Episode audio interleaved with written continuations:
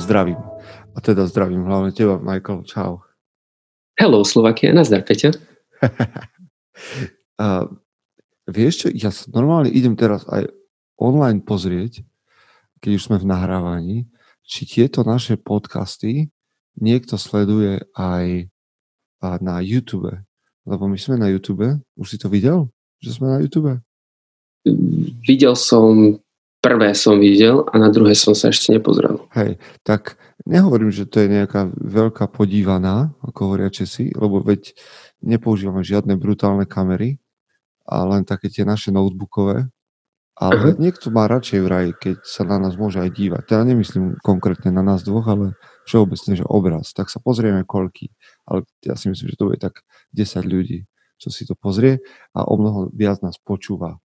Ale tak ideme nahrávať ďalšie Bratstvo Records a ja sa ťa idem pýtať dôležitú otázku. Už si večeral? Mal som taký malý snack, len som si odkrojil chleba na rýchlo a to bolo celé. Ale americký chleba to nie je taký ako slovenský, nie?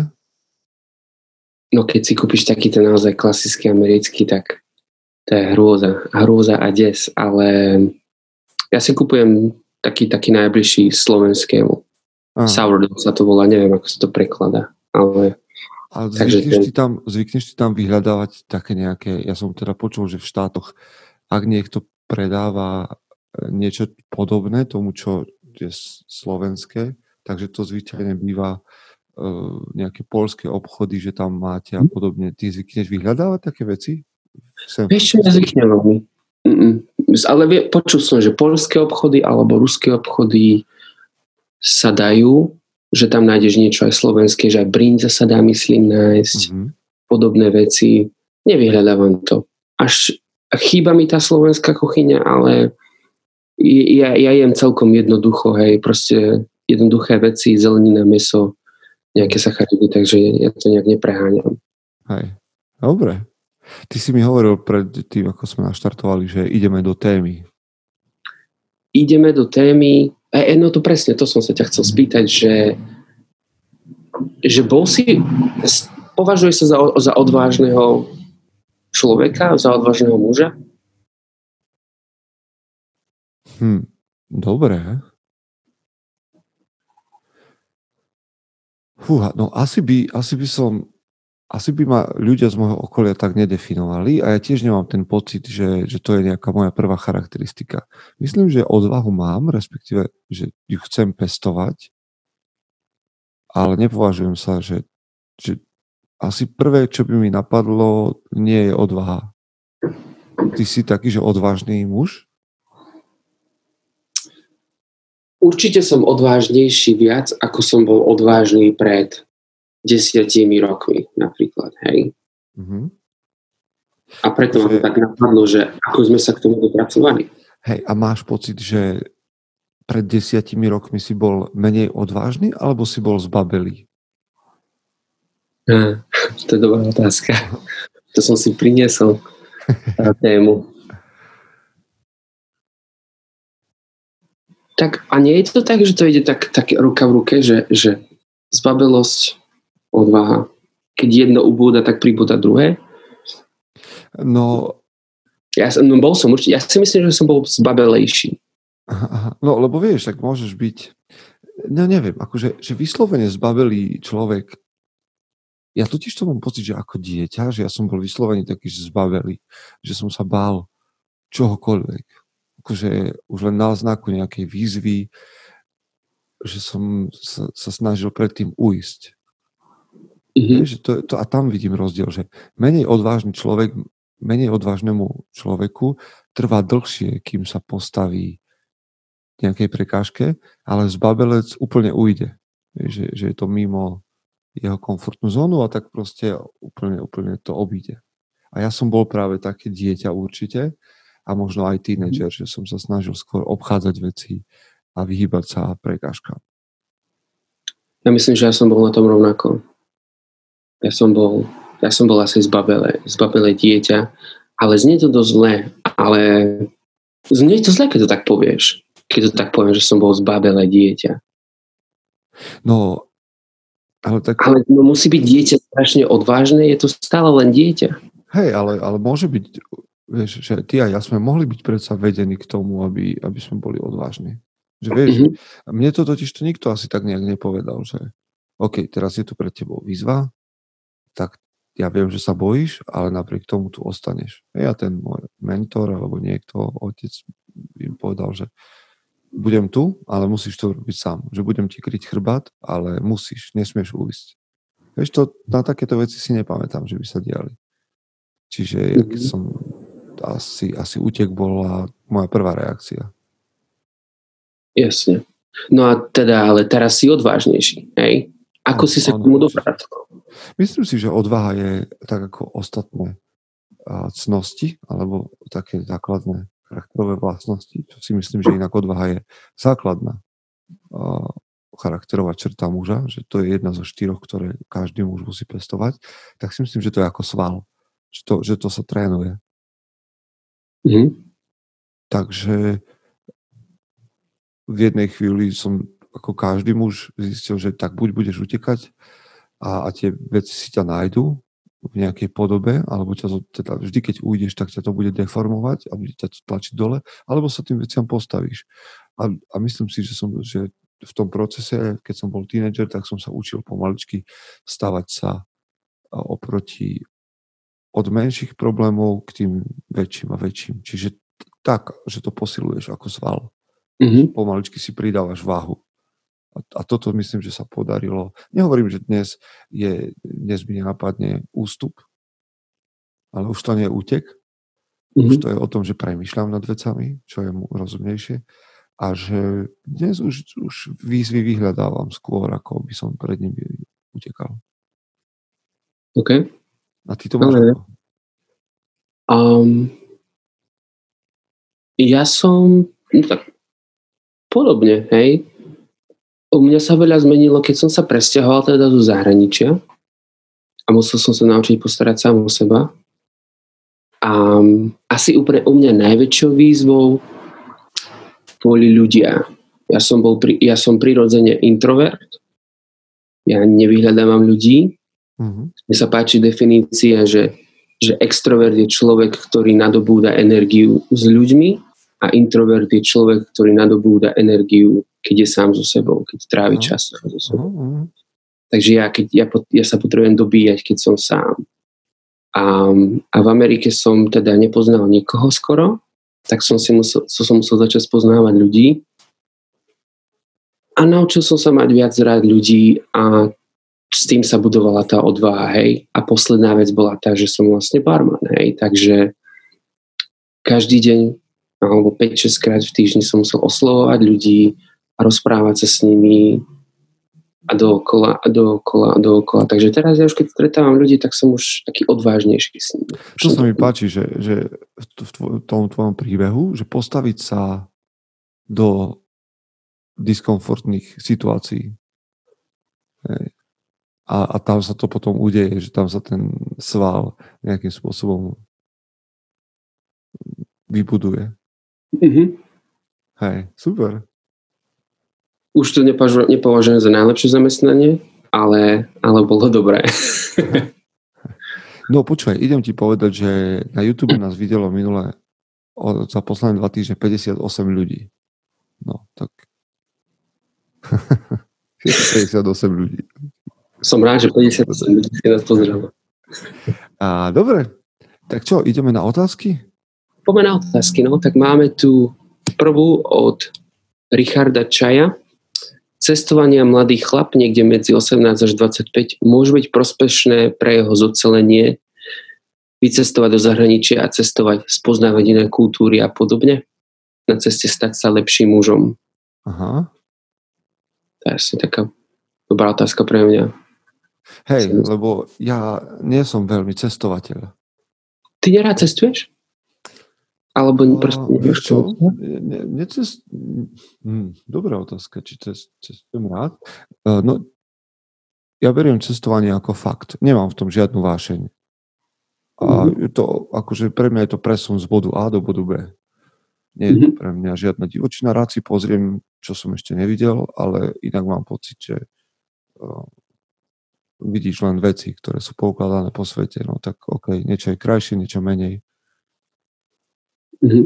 OK. Um, tak trošku som to už načrtol pred chvíľou, to cestovanie zo zahraničia, spoznávanie nových kultúr. Určite si myslím, že pre mladého muža je cestovanie do zahraničia, a možno nie do zahraničia, ale určite hlavne do zahraničia, veľmi prospešné, pretože najlepšie, keď ide sám, alebo len s jedným človekom, um, veľmi to zmení pohľad na kultúry, alebo teda na svet ako taký, pretože keď, vyraz, keď som, ja som vyrastal v jednej kultúre a ja som považoval, že ja som videl svet taký, aký je a iný by nemôže. A zrazu som prešiel za mláku a tam existovalo úplne niečo nové, čomu som nerozumel a musel som sa to naučiť pochopiť. Rozprávali tam iným jazykom, um, iný, iná sociálna dynamika je v Amerike. A, takže naučil som sa jazyku, naučil som sa, spoznal som nových ľudí, zocelilo ma to, pridalo mi to nejaké sebavedomie. Mm-hmm. Myslím si, že veľmi prospešné. A je veľa, veľa rôznych foriem cestovania pre, hlavne pre študentov, ako work and travel, kedy vlastne ako študent môžeš ísť na leto do zahraničia, na Nový Zéland, alebo, alebo do Ameriky, alebo do Kanady a tak. Takže možnosti sú. Hej, no za mňa ja len mám pocit, že, že sa to niekedy tak preceňuje. Myslím si, že to, čo si povedal, je pravda. Na druhej strane niekedy mám pocit, že je taký ako keby tlak, že keď si nebol v zahraničí, tak nevieš, čo je život. Vieš, mm-hmm. že si proste tu v úvodzovkách na nejakom e, zaprdenom Slovensku a proste nevieš vlastne, že ako to chodí tam za veľkou mlákou alebo v Anglicku alebo ja neviem, kde všade si mohol byť a že tak vlastne nemáš tú skúsenosť, ako keby si bol mm, no nechcem, nie, asi to nie je taký nejaký veľký tak, že si v nejakej druhej kategórii, ale mám pocit, že sa z cestovania a z toho vidieť to, čo je za hranicou, stálo, stál taký kult, hej, že bez toho ako keby nemôžeš byť, nemôžeš dospieť a vyrásť a, a v skutočnosti to podľa mňa tak nie je. Mm-hmm.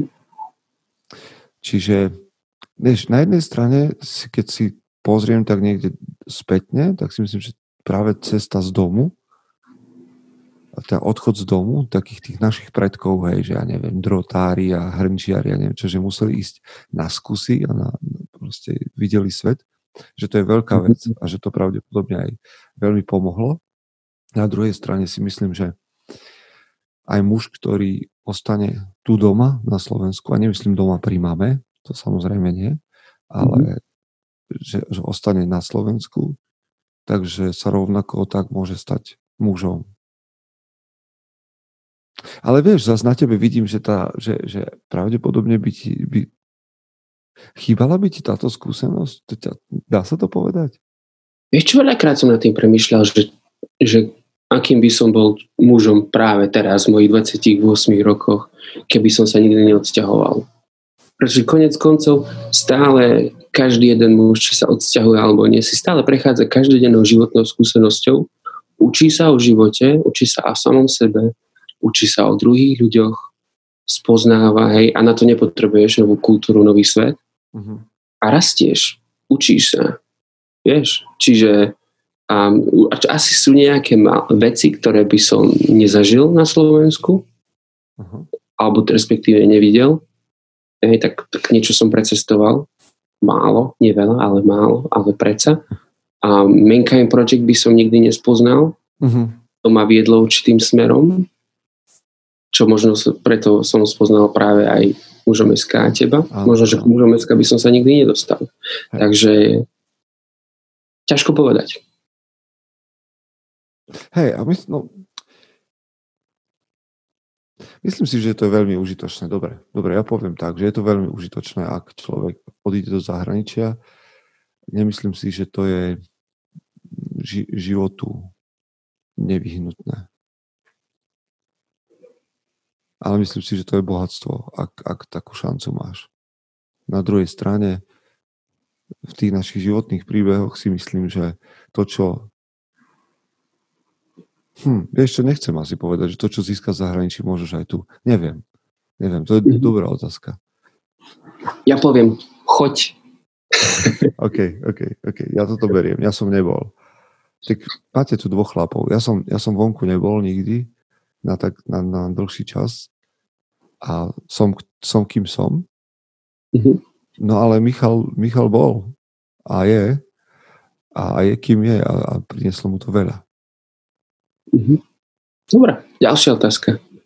Um, Martin Bureš, typujem, že Bureš to je. Čo je to, čo je to zodpovedný sex? Dnes často kladená otázka, lebo instantné riešenie ísť na potrat a tváriť sa, že je všetko v poriadku. Hm. Ja mám k tomu jednoduchú odpoveď. No, muži chodia na potrat? ja, ja by som rád hovoril tu o mužoch v tomto podcaste, nie o ženách, že tak, a, a k tomu, že či, či chodia na potrat, alebo či to je instantné, alebo aké ťažké a ľahké to pre ne je, to by som nerad tu rozoberal. Ale o mhm. mužoch sa môžeme baviť. Áno, používaj ochranu, bodka, vybavené. A ty máš asi skúsenosť. Vieš čo, pre mňa len, ja premýšľam nad tým, že čo to je zodpovedný sex. Čo to je za pojem, terminus technicus, či sa to niekde používa, alebo či mm-hmm. o tom môžeme hovoriť, že teda čo máme na mysli. A myslím si, že zodpovedný sex, alebo pristupovať k zodpovedne k sexu je uh, myslieť na to, že preberám a že som ochotný prebrať následky toho sexu, ktorý sa udeje. A to môže, a pozor, teraz nemyslím na to, že nejaké otehotnenie alebo tá nechcené otehotnenie tej partnerky, ale aj to, že na druhý deň s tým človekom máš nejaký vzťah, ktorý si zodpovedný vysporiadať. Hej, a teraz myslím na to, že ak chlapi idú nejakého, do nejakého one night standu, čo ja nejakým spôsobom nejdem podporovať ani, ani uh, odobrovať, ale ak sa také niečo stane, tak si myslím, že je zodpovedné, aby si nezabuchol dvere, ale jednoducho ty si začal nejaký vzťah. Hej, podľa mňa sexom sa začína nejaký vzťah, či to, teda nemyslím, že to je, nehovorím o svadbe, ale, alebo o partnerskom vzťahu, ale niečo tam vznikne medzi tými dvoma ľuďmi a myslím si, že zodpovedné od muža je neujsť, ale nejakým spôsobom to riešiť. Že čo sa to udialo, prečo sa to udialo, čo som tým mal na mysli a tak ďalej. Hej, že myslím si, že zodpovedný sex je nebrať tú, tú intimnú stránku len ako keď si kupuješ popcorn alebo že, že free to use záležitosť, ale mám dojem, že, že zodpovedný postoj k sexu je ten, to mentálne nastavenie, že ja som zodpovedný za vzťah, ktorý tu vzniká a za všetko, čo sa v ňom udialo. A samozrejme, môže to byť aj o, o dieťati alebo o otehotnení, ale pre mňa to začína už tam, že máme tu nejaký, zrazu tu vzniklo nejaké prepojenie, za ktoré som zodpovedný. Mm-hmm. No, tak nejak. Súhlasíš, um, nesúhlasíš, či ide, ideme ďalej? Súhlasím, áno. Lebo, Aj keď a, je to komplikovanejšie, no, si myslím trošku. No povedz, povedz, povedz. To, to komplikovanejšie nás na tom zaujíma. Počuj, um, spýtam sa ťa, spýtam sa ťa ešte, kým povieš, že máš pocit, že ženy pristupujú k sexu inak ako muži?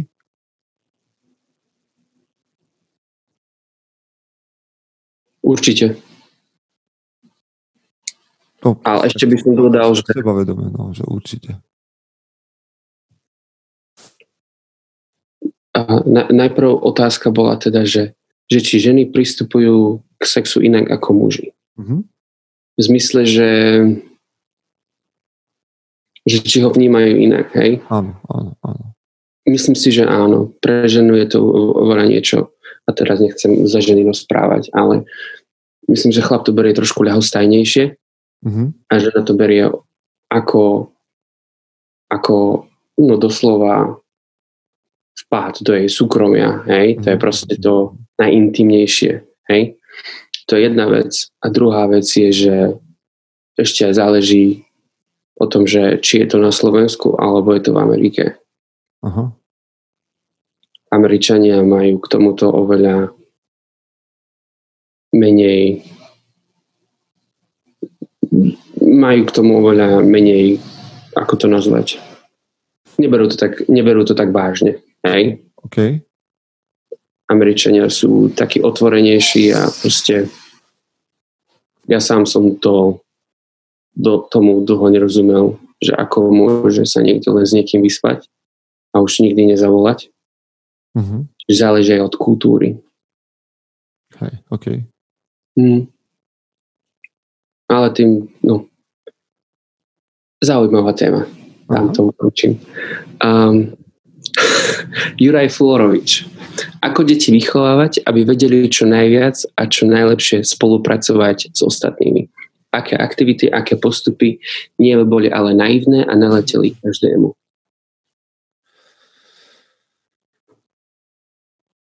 No, podľa mňa to, to súvisí s tým, čo sme hovorili na začiatku. Som presvedčený o tom, že deti potrebujeme stavať do stavať do, do situácií, ktoré musia riešiť same, kde musia čeliť problémom.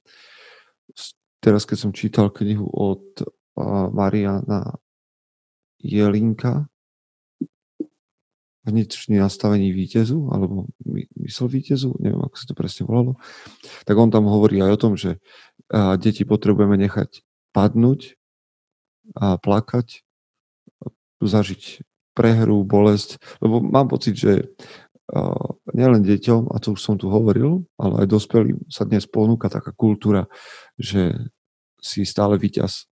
Že vieš, že bežíš pretek a keď dobehneš 357, tak dostaneš medailu. A že niekedy dostával medailu prvý, druhý a tretí. Dnes aj 1012. A každé dieťa, ktoré sa zúčastní preteku, musí dostať diplom, aby bolo spokojné že vlastne niečo z toho má. Čiže myslím, že potrebujeme stávať deti do, do víziev a práve teraz neviem, je, je taká kniha,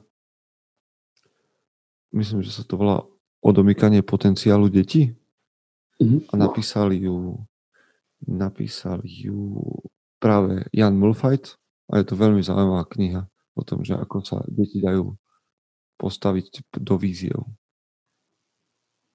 A napadajú ťa nejaké, mm, ako nejaké správne postupy? Mňa napadlo také... No, povedz. No, po, mňa napadlo... Moja kamoška, ona rada svoju dceru nechá robiť také, také dospelácké veci raz za čas. Že jej povie, že ju nechá spraviť objednávku. Hej? povie, že maminka bude mať Coca-Colu a ja si dám kurací sandwich. Hej? Napríklad. Alebo je, ju poprosí, mohla by si ísť vyzdvihnúť poštu. Tak mala si zoberie kľúč a ide vyzdvihnúť poštu. Mm. Mne sa to, to páči. Je, že... koľko, koľko rokov má dieťa? Ona má 10 rokov mala teraz. Aha. Ja som to robil veľmi podobne, aj to robievam tak. A keď sme keď, keď Miriam chcela nejakého plišáka, ktorého rozdávali za nejaké body v obchodoch a podobne a prišla domov a ten plišák nesvietil tak, ako mal. Ona bola z toho smutná, či, teda či jej to môžeme ísť vymeniť. A my sme povedali, že nie, že môžeme ísť s ňou, ale že vymeniť si ho musí nechať ona sama. Musí prísť za tou predávačkou povedať, že, že tá vec nefunguje a že proste by to chcela nechať vymeniť a tak ďalej. A ona to všetko musela absolvovať a myslím si, že jej to pomohlo. A takýchto vecí je viac, keď to robíme.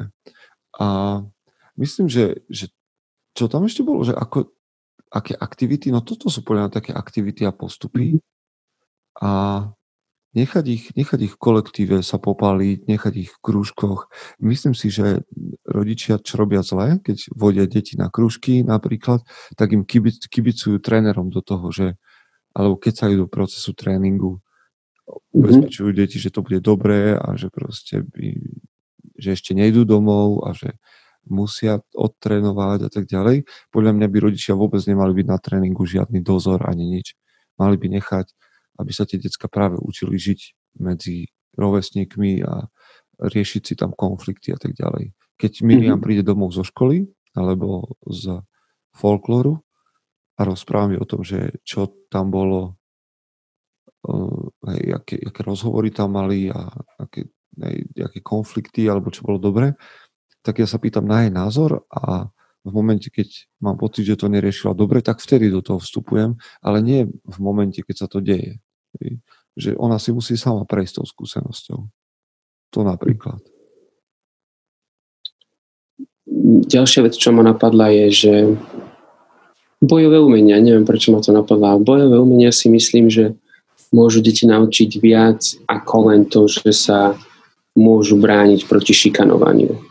Uh-huh. Aj napríklad také jiu-jitsu pre deti, okrem toho, že sa vedia obrániť, sa učia aj ako sa chovať v, medzi deťmi v um, rôzneho veku, pretože deti sú veľakrát zatvorené v, v triede, kde majú všetci rovnaký vek a nie sú vystavené tak často ve, iným vekovým kategóriám. Uh-huh, to je pravda. Takže takéto krúžky môžu byť veľmi prospešné a učia ich disciplíne a podobným veciam. Čiže bojové umenia, hej, k tomu ja sa budem vždy vracať a verím na také veci.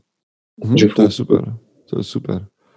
Mne sa páči, že si priniesol ten aspekt, že uh, dať, nechať deťom priestor byť aj s uh, vekovo rozdielnými ďalšími deckami. To je podľa mňa veľmi dôležitá vec. No, a premyšľam nad tým, že či ešte niečo mi napadá, ale asi, asi za mňa a za moje rodičovstvo to je o tom, že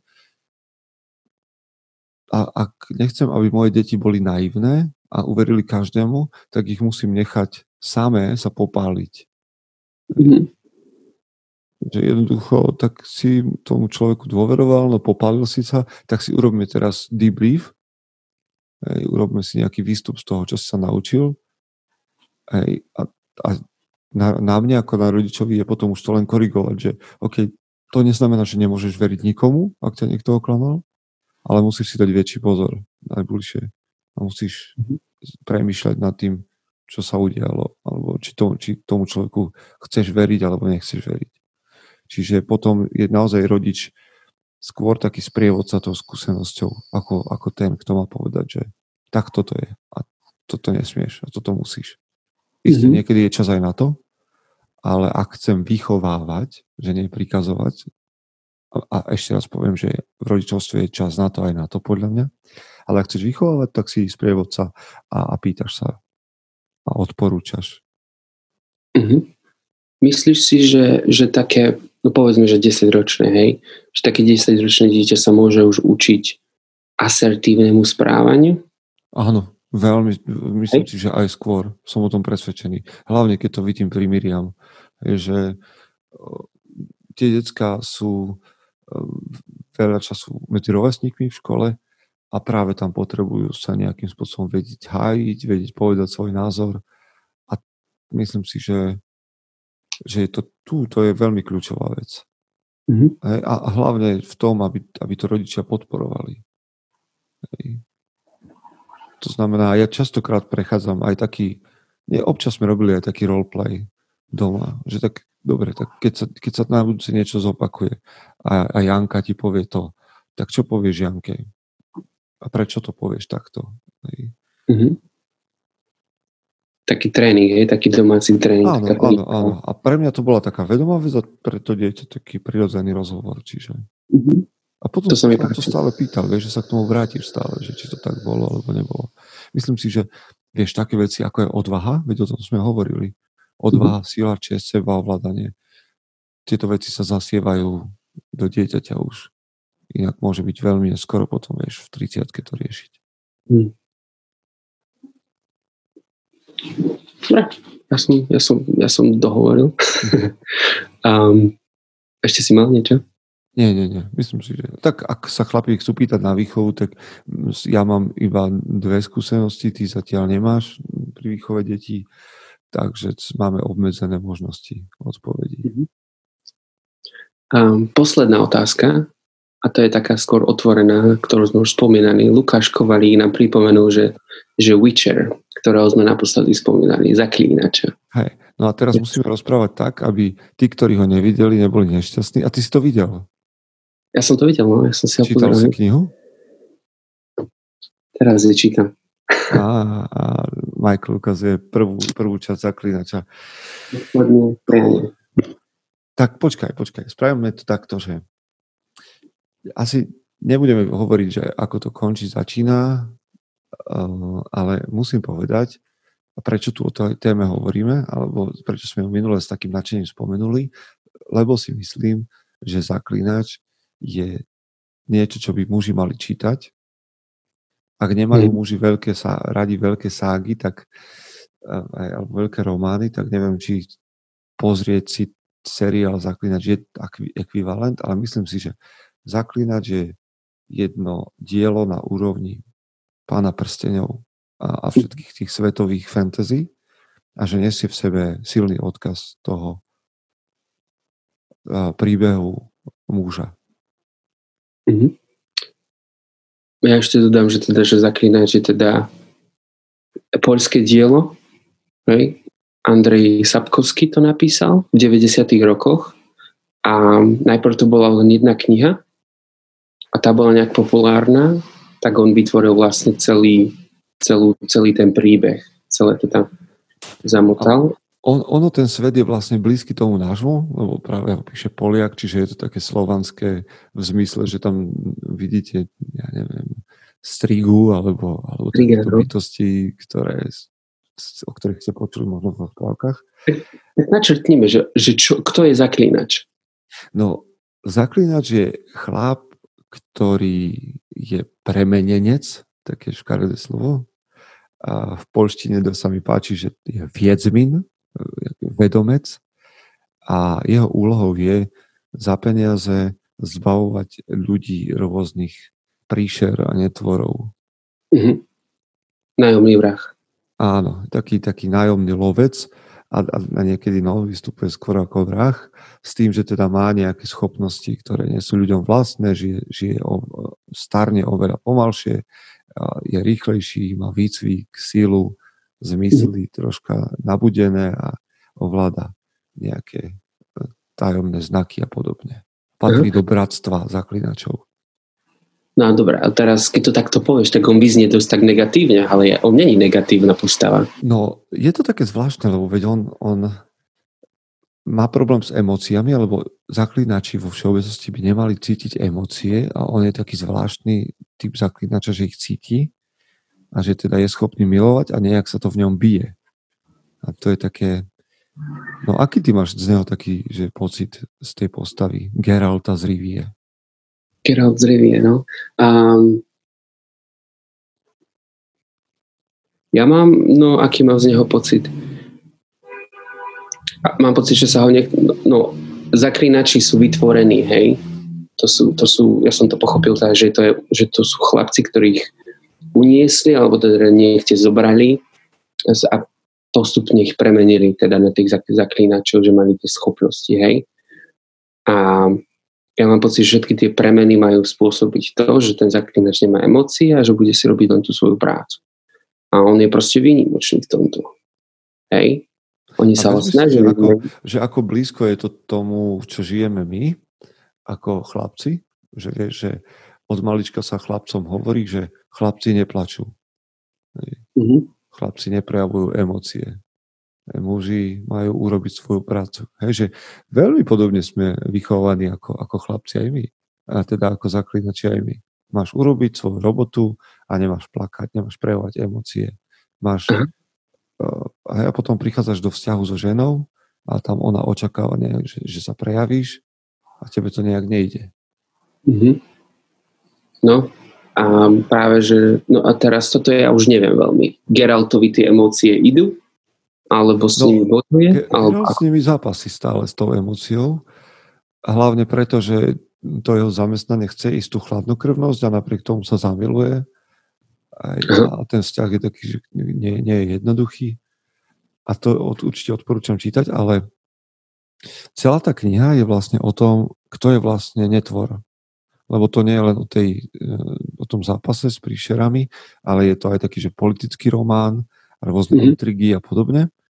A Geraltov vzťah k jeho chránenkyni, k, k Cyrile, ktorá je taká stratená princezna a tak ďalej. No, tak to je ďalší veľký príbeh, ale v tom románe nie je tak vždy jasné, či je, sú väčší netvory draci a strigy, alebo ľudia, ktorí mm. sú okolo.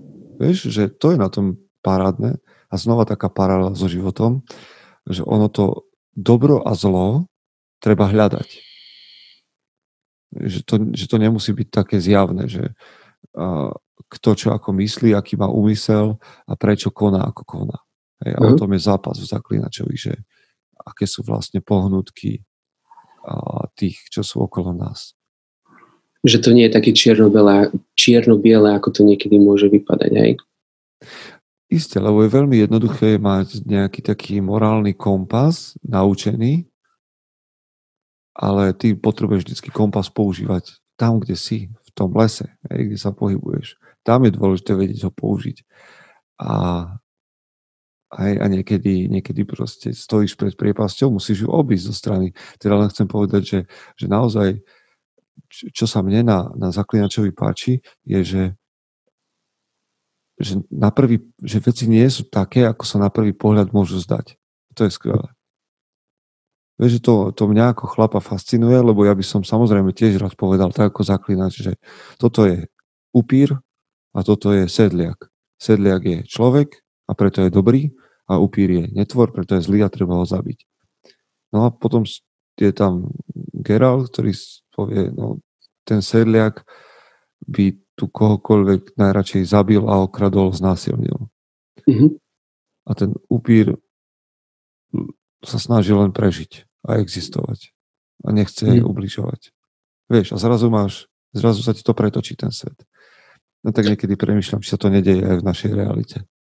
Aha, no niečo podobné bolo aj s tou strigou.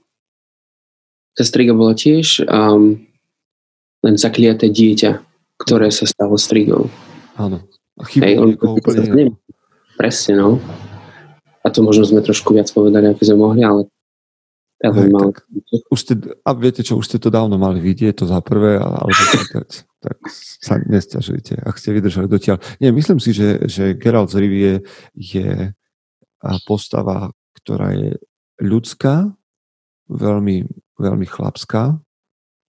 A myslím, ja by som o nej rád napísal článok o, o tej postave, o Geraltovi. Mm-hmm. Ale nejak som sa k tomu ešte stále nedostal. Ale myslím si, že, že je to dobrá vec, ktorá môže inšpirovať nielen mladých mužov, ale aj, aj starších, zrelých chlapov, ak sa mm-hmm. pustia do tej knihy. Ešte, ešte čo má jedna vec, ktorú som si všimol a ma fascinuje na tom na tom zaklinačovom svete, že keď si všimneš sľuby a prísahy, ako, ako sa v, tých, v, v, te, v tom svete spomínajú, tak hlavne zaklínač najprv, keď sľubí niečo, tak on to vždy dodrží. Mm-hmm. On, on vždy, ako to povieš po slovensky, po slovensky že no snaží sa dodržať svoje sľuby. Mm-hmm. Hej? Vždycky. Čo je jedna z, z vecí, ktorú, ktorú by si chcel snať by si chcel každý muž nejakým spôsobom dopracovať, alebo teda pracovať na nej a robiť to. A druhá, ešte fascinujúcejšia vec bola, že um, tam napríklad bol, keď tam bola tá scéna, keď Geralt bol v tom kráľovstve a tá paveta tam bola. Uh-huh. um, tam bola nejaká prísaha, tam bola povedaná nejaká prísaha, niekto, nie, niekto slúbil tú pavetu niekomu, tomu nejakému princovi. A aj napriek tomu, ako sa všetci kráľovna a neviem kto, ako sa chceli proti tomu spriečiť a zabiť toho princa a neviem čo, aj tak proste ten svet ako taký, oni to tam volajú, že sila, že to proste nedovolil. Že toto sa proste musí stať. A no, vieš si predstaviť... Povedané. Vieš, a mňa len fascinuje taký, taký, taký koncept, že to by bolo úžasné, keby že žijeme vo svete, kedy, keď by sa niečo slúbilo tak veci by sa vždycky museli stať tak, aby sa stali podľa toho sľubu, podľa tej prísahy. Mm-hmm. Že, že honor your word. Že neviem už po slovensky rozprávať, ale vieš, čo sa snažím povedať. Aha, hej, rozumiem, rozumiem. No, príde mi to aj trochu strašidelné trocha. Musím si dávať pozor, čo povie. Áno, áno. Presne a tak. to je Geralt taká postava, že, že on nehovorí zbytočné slova, mám pocit. Aj napriek tomu to má v hlave vyskladané správne. A vie, vie sa postaviť zlu. Vie si priznať chybu, aj keď je to, to nie je to žiadny ideálny hrdina. Hej. Je to človek, ktorý robí chyby a je tvrdohlavý a zápasí sám so sebou a mení, mení pohľad a vyvíja sa. Ale práve preto je to, je to muž. Takže niekedy si u nás v, vo fitku, teda medzi, v radioaktív medzi trénermi hlavne s tými, ktorí sú obdivovateľia zaklinača, lebo u nás je taký maličký kult, tak si robíme srandu, že naše decka pošleme na KR Morhen, čo je vlastne výcvikové stredisko zaklinačov v tej knihe. Hrad, taký mm. starý, kde decka trénujú od malička. Takže KR Morhen by potrebovalo mnoho, mnoho mladých mužov. No dobre, tak to asi máme. Rada, spokojne, vybavené. Čo máš v pláne ešte takto večer? Už veľmi nič. Idem ešte, teraz sa všetci pobavia, pobavia idem navariť kapusnicu. Je 14. prvý. Ja viem. Ale ja som si navaril kapusnicu na Vianoce a veľmi mi chutila, tak som sa rozhodol, že si ju navarím znovu. Takže to je jediná vec. A budem si čítať tak na a potom spať. Ja tým premyšľam, že či by mi to chutilo vôbec iný deň, ale asi ja, to je taký neštandard strašný. Že kapusnicu inokedy, ako na Vianoce. A ty čo? Ty máš čo za deň? Ja, vieš čo? Ja som bol včera v slovenskom rozhlase, v rádiu Slovensko. Robil som tam jeden rozhovor, tak e, idem ešte okolo toho dotiahnuť nejaké veci bolo to veľmi príjemné a ešte mm. pracujeme na konferencii mužom. Podarilo sa nám Jan Mulfajt, aspoň teda raňajky s ním boli také veľmi inšpirujúce a myslím si, že sme už len maličko od toho, aby sme boli dohodnutí, že bude na konferencii, respektíve on s tým súhlasil a už len dotiahneme drobnosti. Jan Mulfajt bol 15 rokov riaditeľom Microsoftu pre Európu, a pravá ruka Billa Gatesa v mnohých veciach a raniekovať s ním bolo veľmi zaujímavé. Takže mať ho na hm. konferencii je česť. Okrem toho uh, sa mi podarilo presvedčiť aj Pištu Vandala alebo Štefana Chrapu, ak chcete. To je líder takej punk metalovej kapely Chad, alebo aká to je, aký je to štýl. A zároveň on je človek, ktorý pracuje v duchovnom vysielaní a je to taká kontroverzná trošku postava a to ma na ňom baví a teší, takže aj on bude na konferencii a mám pocit, že ten line-up na konferenciu už máme hotový, že je veľmi silný, že tam budú skvelí speakery, takže idem trošku popracovať okolo toho. Paráda, super, na to sa už teším. Hej, tak sa tam, my sa tam vidíme určite a verím, že aj s ďalšími chlapmi, ktorí nás počúvajú a ešte tam máte v nejakej lepšej cene listky, takže šup, bežte kúpiť, kým sa dá. Jo. Ja Dobre. musím. Dobre, tak sa tam vidíme a som veľmi vďačný, že si našiel čas a že sme mohli spolu hovoriť. Jasne, Peťo, rád som ťa počul. Super konverzácia. Majte sa. Čaute.